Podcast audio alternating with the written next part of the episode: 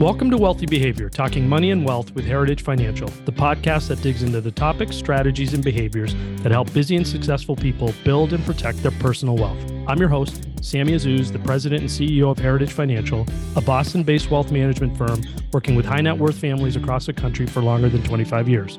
Now let's talk about the wealthy behaviors that are key to a rich life.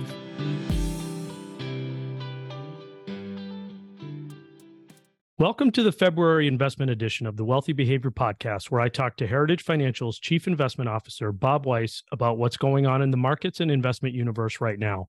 We're recording this on the afternoon of February 1st after the Fed decided and announced that it was raising rates by a quarter percent or 25 basis points. And we saw the market's reaction, which was initially favorable, Bob. The markets were negative and then turned positive and are ending the day positive.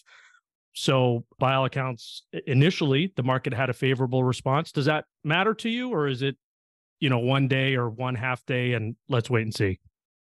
More the latter. It's it's it's one day, a bit of a roller coaster of a day. It looks like the the Dow's ended about flat. Um, Nasdaq up two percent, S and P up one percent. Looking at U.S. markets. Um, so yeah, that there was it, it, was widely expected that the Fed was going to raise rates by 25 basis points, which is what they did.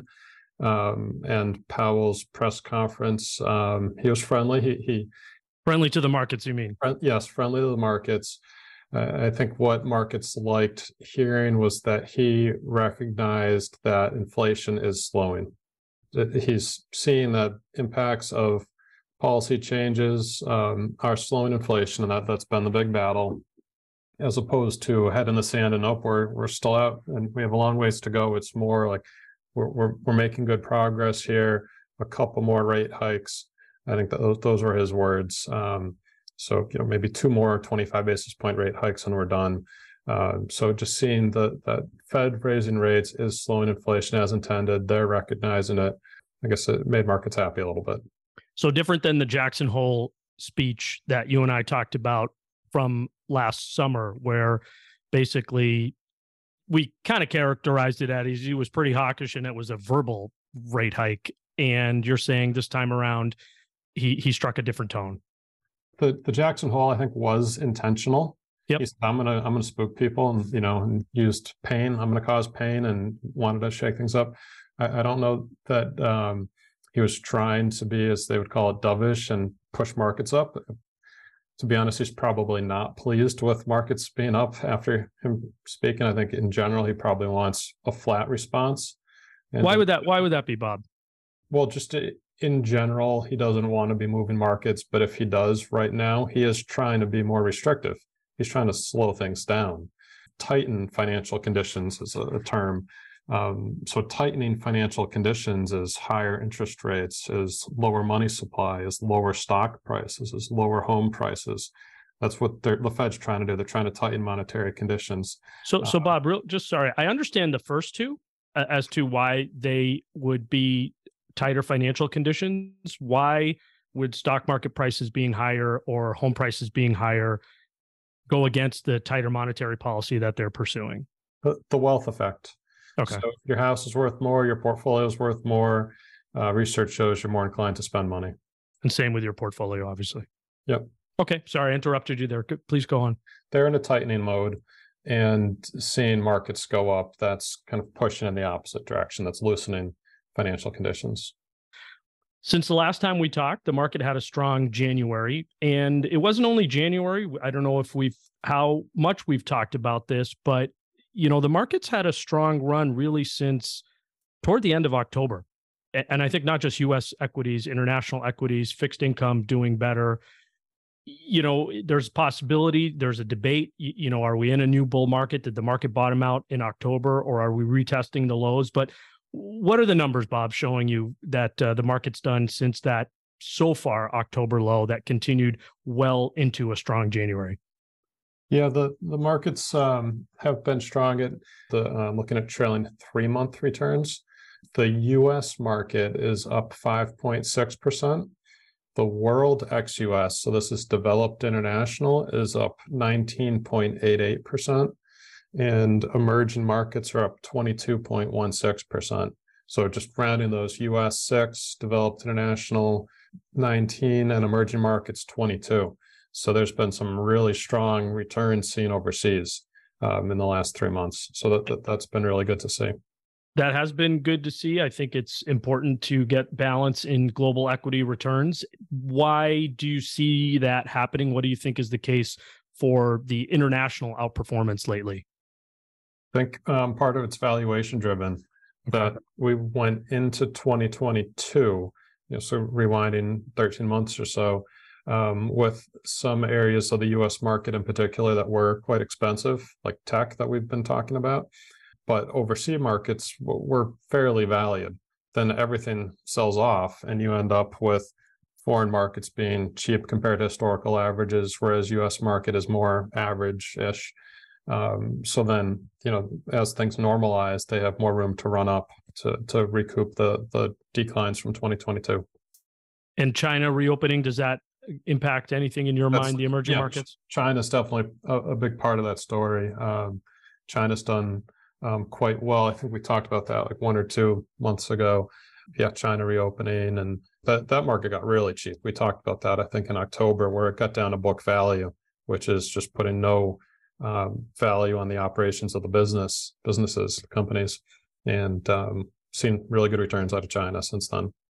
In our 2023 Market Outlook podcast with your colleague, Michael Waldron, we did talk about the fact that the emerging markets are a source of potentially higher returns than the US and developed international, but also higher volatility. So you do need to put a governor on them in uh, building a portfolio. Developed international is doing quite well. Do you need to put as much of a governor on your developed international exposure, or uh, do they have volatility more in line with the US market? Closer to in line with the US market. Um, you are taking currency risk there. Um, so as a US investor, dollar-based investor, um, currency risk is really the, the main difference for added risk. But otherwise, you're looking at developed, um, comp, you know, established companies in like in Europe, like if you're looking at like a BMW versus a Ford, which company has more risk? They're both large automakers in established countries. Got it. In terms of bonds, Bob, what are you seeing in the fixed income markets? Uh, yeah, fixed income mar- markets look good. Um, yields rose several um, hundred basis points last year. So we're getting attractive yields in municipal bonds, um, treasury bonds, some the securitized market um, yields are good. So um, in addition to seeing strong yields, um, which we acted on by increasing our bond allocation late last year, yields have started to come down a little bit as Okay. other investors have also said, oh, well, you know, these are attractive yields. So when yields are going down, that means the price is going up. So year to date, um, bond investors are looking at returns around three to four percent. So total in a month. So in a month? Yeah. make uh, you know three to four percent in bonds in um, month of January has has been good to see. Quite a nice reversal from their worst year ever last year. Yes, there's Bob, some is the- catching up to do. They do have catching up to do. Is the yield, cur- yield curve still inverted? Very much so. explain that and then i do have a question on that because you, you know with your ability to get a higher yield in in shorter term instruments i guess i'll just ask the question why would anybody go out longer on the curve and not just lock in the two year rates Yeah, so I'll just read off some yields, looking at the yield curve. Um, the high point when looking at, you know, seven different points on it is the, the six month. Uh, six month treasury bill yields four point seven seven percent. The two year is four oh nine and the ten year is three forty one. So four seventy seven for a six month and three forty one for a ten year. So that's one point three six percent lower in yield for the 10 year. What the market is doing is it, takes into consideration where the Fed funds rate will be over time. And the, the fact that the rates that we have today on the short end from the Fed um, raising rates aren't going to be there forever. That's why you have a higher yield in the short term because that's basically what you're getting at the current short rate. But long term, markets are expecting the Fed to eventually cut. got it So you could sit in a money market right now and get that, you know, four percent yield, but um, that yield will be going down. So that that's kind of the initial read of it. that's the initial read of why it's inverted Of, yeah, of, of just explaining what it is, but then thinking a little bit more, okay, so now where do you want to be positioned on it? When you see an inverted yield curve, um, it's, it's saying, you know, the Fed will be cutting rates, so they're temporarily elevated. Well, what will change course? Why, why aren't rates going to stay at this level forever? And it's because the Fed's going to cut rates. Why will the Fed cut rates? Well, they have a dual mandate, and that is um, stable employment and uh, price stability. So um, when they're fighting price stability, inflation, which is what they're doing now, that leads to elevated rates. When they think that the concern is more on the employment side and the unemployment goes up, that's when they start cutting rates. When you see an inverted yield curve like this is saying that a Fed rate cut is coming. And that typically lines up with a recession. So this is how economic cycles work, where you get too hot, Fed hikes rates, and hiking rates, they invert the yield curve. Then unemployment shoots up as you hit a recession and they cut rates. When they cut rates, um, you, you typically will see more of a parallel shift in the curve. Well, I guess not, not a perfectly parallel shift, but you will see rates move across the board.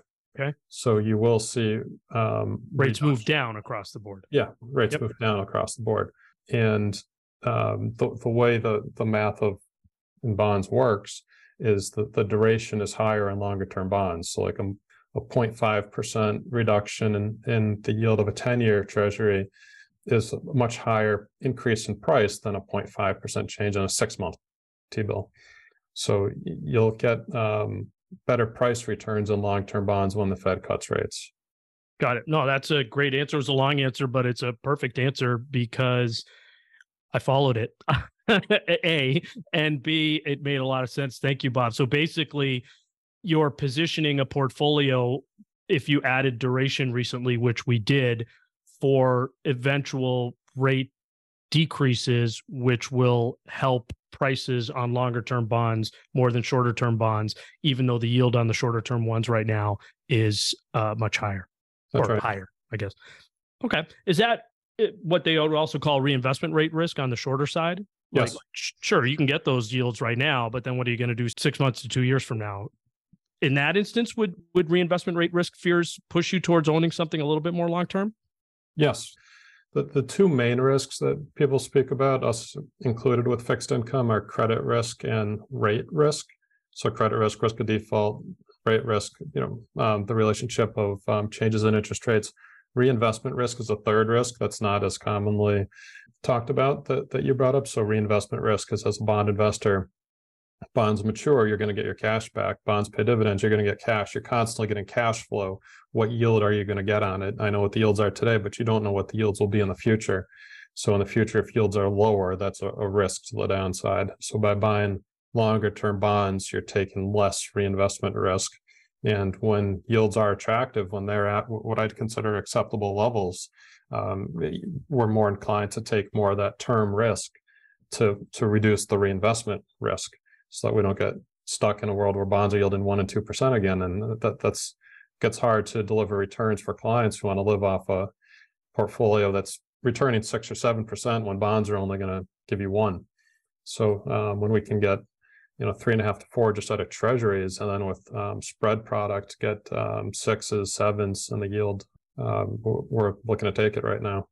So so far this year, asset classes, traditional asset classes, U.S. stocks, international stocks, bonds doing well, and really you shared over the last three months uh, how well global stocks are doing. We talked about something like this, I think, over the summer when there was concern that maybe we we had a, a rally and that the market was getting quote unquote ahead of itself. Do you have any fears that that is happening right now? A, a little bit. Um, something yeah, I think worth bringing up um, this morning. The uh, there's a jobs report out. Um, the um, name is JOLTS, uh, Job Opening Labor Turnover Survey. The, the number of job openings, so think of like help wanted signs out on the internet, you know, for job openings, uh, is up to 11 million. And that, that was a surprise to the upside of big numbers. It, it had been on the decline and then it just jumped back up. So there's a lot of job openings what Powell talks about is um, the ratio of job openings to people looking for work and that ratio right now is about one point nine. So for every one person who's unemployed and looking for work, there's one point nine jobs. Hmm. So when you think about inflation, um, and what you'd want in a balanced economy, you'd, you'd want more like a one to one ratio. Like, oh, that'd be perfect. There's one person looking for work and there's one job for that person. So when you have a, a 1.9 to 1 ratio, um, what happens is kind of the, the negotiating power ends up um, with the employee and you get wage growth um, that can push inflation. So it's tough for companies to hire, then they have to raise wages. When you raise wages, um, that is, is an inflationary action. Um, so that's something that um, the Fed's looking at closely. It- That's a headwind for them, bringing inflation back down to two percent when you have 11 million um, job openings. So bringing it back to your concern, the market may be getting ahead of itself if the Fed decides to respond more aggressively to a stubbornly attractive job market. Yeah, Powell said in the press conference that there's imbalance in uh, the jobs market. So w- when you think these things through, sometimes they're a bit of a head scratcher just to you know get comfortable with it. But they they want that like if he could make those 11 million jobs turn into 8 million, he probably would. And that's more balanced. That makes you know from an academic standpoint, you know looking at numbers, that makes them happy. But what does that mean? That just made 3 million jobs go away. And how do you make 3 million jobs go away? Well, you, you slow down company growth um, or you put companies out of business. And that gets to very real consequences. And you know, you take their tools of raising interest rates and tightening financial conditions and demand destruction, things like that. That's that's your economic pain scenario where you, you make 3 million jobs go away and then they're happy. And that's the scenario they, they claim and everybody hopes that they're trying to avoid, right? So engineering the soft landing instead of the recession and um, taking pain to the labor market. Yeah, it's just it's hard to um yeah, hard to do. It's just hard to see that happening in your eyes because of how stubbornly, again, attractive the, the jobs market is. And it's it's just how connected they are. Like, how do you make three million jobs go away? Pretty much, a lot of companies do have to go out of business. How is that not painful? I feel like that that is the the big issue um, that's that's yet to be resolved, and it, it was a little um, disappointing to see that number come in this morning. How it came in high. It's like, oh, we're moving in the right direction. Like housing prices are down five months in a row. That's great to see from an inflationary standpoint. Um, it's deflationary, uh, but this jobs market is, is stubbornly strong.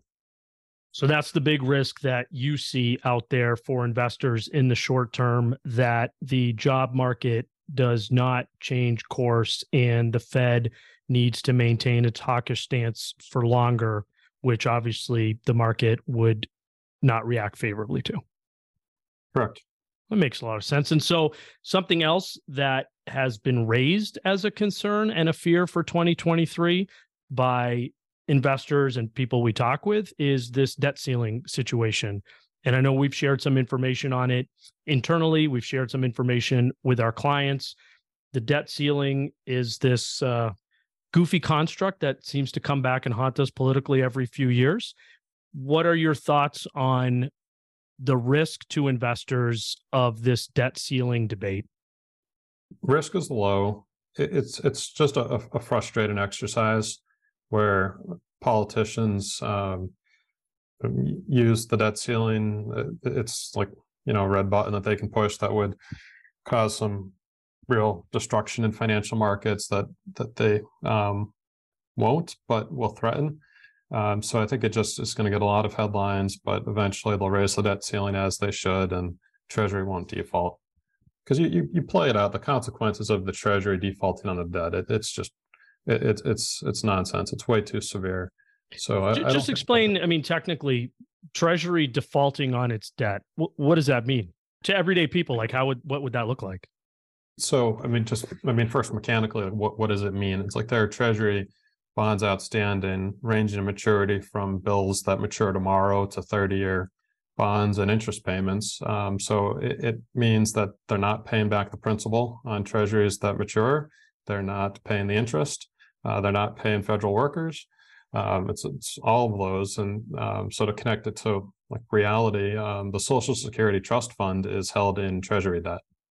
So do you want the Social Security Trust Fund just to go to zero? That's like, you start playing things out like that, like all money markets are very heavily like cash reserves are in treasury debt, like So you become a deadbeat borrower, basically. Yeah. You're the you're the company that or the person that's not making their credit card payments or not making their bond payments, and people just can't get what they loaned back from you. And also, you talked about the uh, the consequences to uh, other things like you know paying workers and and social security payments. Right. So obviously, that would be catastrophic for the uh, economy. We have a tremendous benefit from being a world reserve currency and just people, you know, uh, investing in our treasury market. So you see it as low risk that that would ever happen. I tend to agree. Doesn't mean low risk from short term volatility, right? As we kind of muddle through this. Yes. Uh, d- definitely, um, short-term volatility risk, uh, on, on two fronts, one, one rational and one irrational. Markets move based on emotion and sentiment. And that type of stuff can, you know, maybe you don't need to put it through a calculator to change the intrinsic value in stock prices, but you know, people get spooked and prices can go down. So, um, but that's, I chalk that up to noise and just, uh, something that investors are, are best ignoring as much as they can. just muddle through. And that tends to be a lot closer to what in this go around would be considered the June deadline that they've come up with. It, historically, we have months before we need to worry about the the volatility and the nervousness increasing. Right.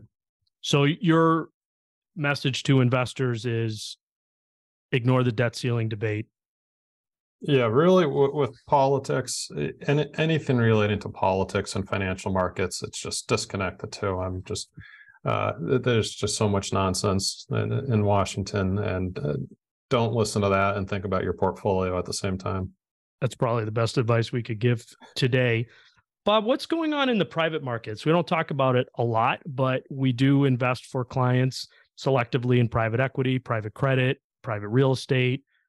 A lot of those publicly traded markets last year struggled. We've talked about that ad nauseum. How did the private markets do in 2022? And do you have concerns there, or are, are these good opportunities that are being created now in this environment? What any thoughts on private investing?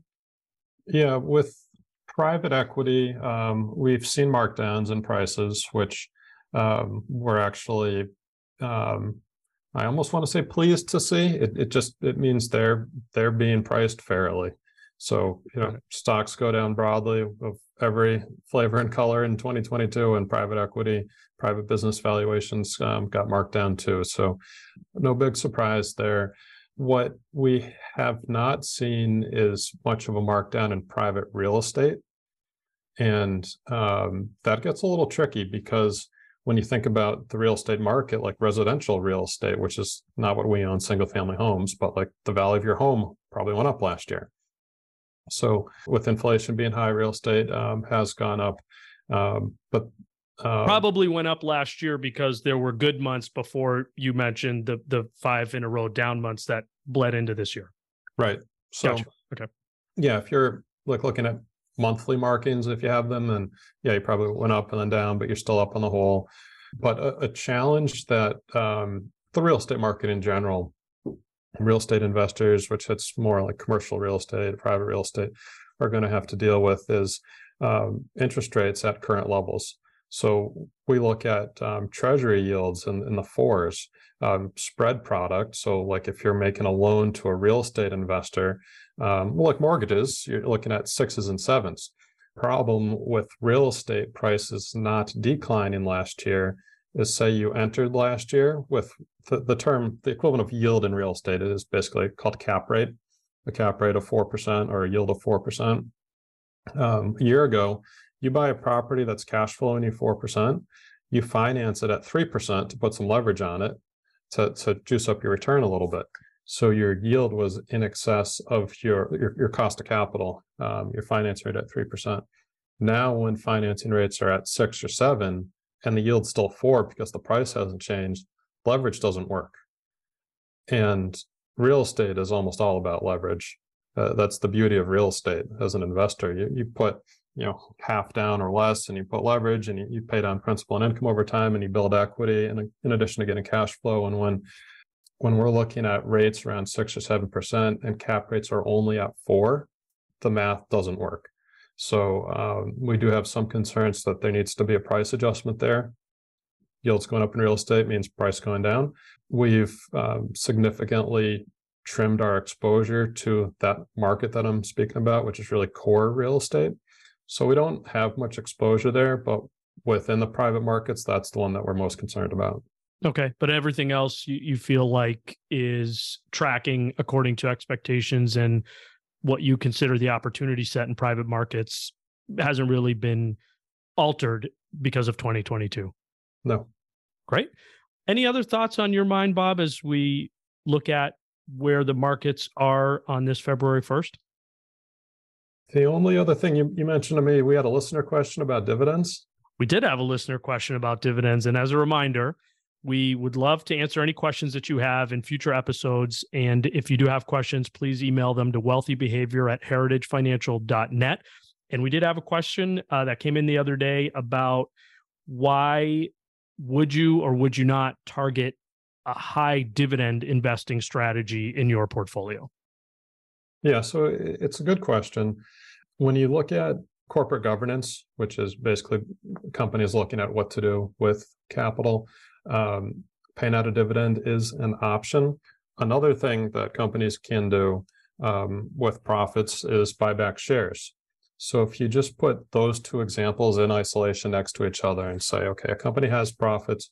With some of their profits, would you rather them issue a dividend or buy back shares?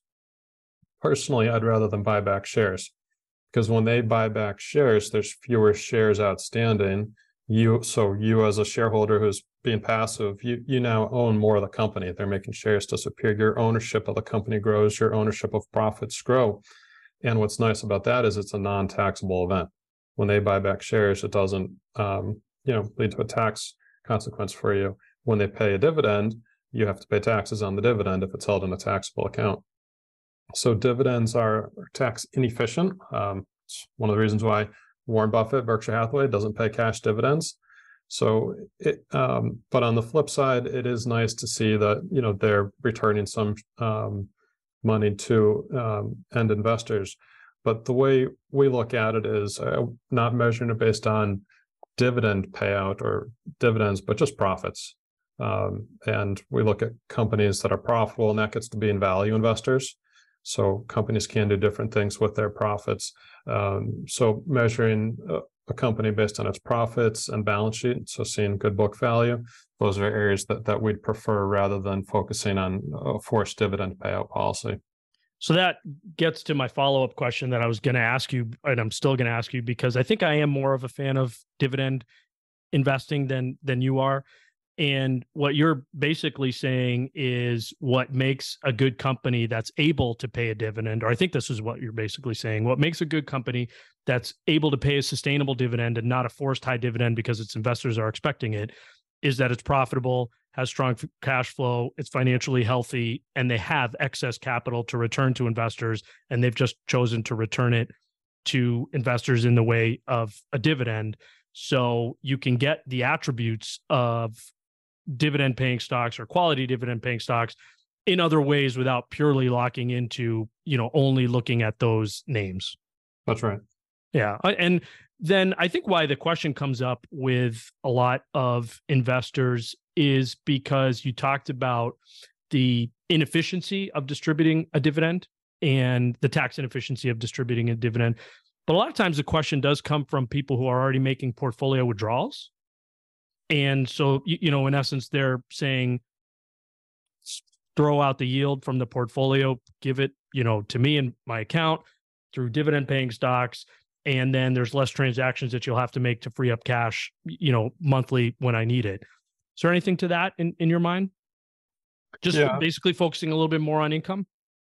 It it, it does it, it gets to um building a you can build a portfolio to generate income today, or you can build a portfolio to deliver the highest total return.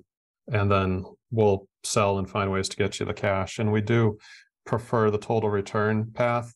Um, so if you look at the portfolio, um, you'd get in maybe even a company names, like looking at dividend. If, if you look at a fund that, that targets dividends, uh, some of the underlying companies that you'll see that have high dividend payouts, like Comcast, um, you, have, you know, telephone um, um, companies, um, cable companies, utilities, and um, a lot of people are cutting the cord, you know, getting rid of their cable.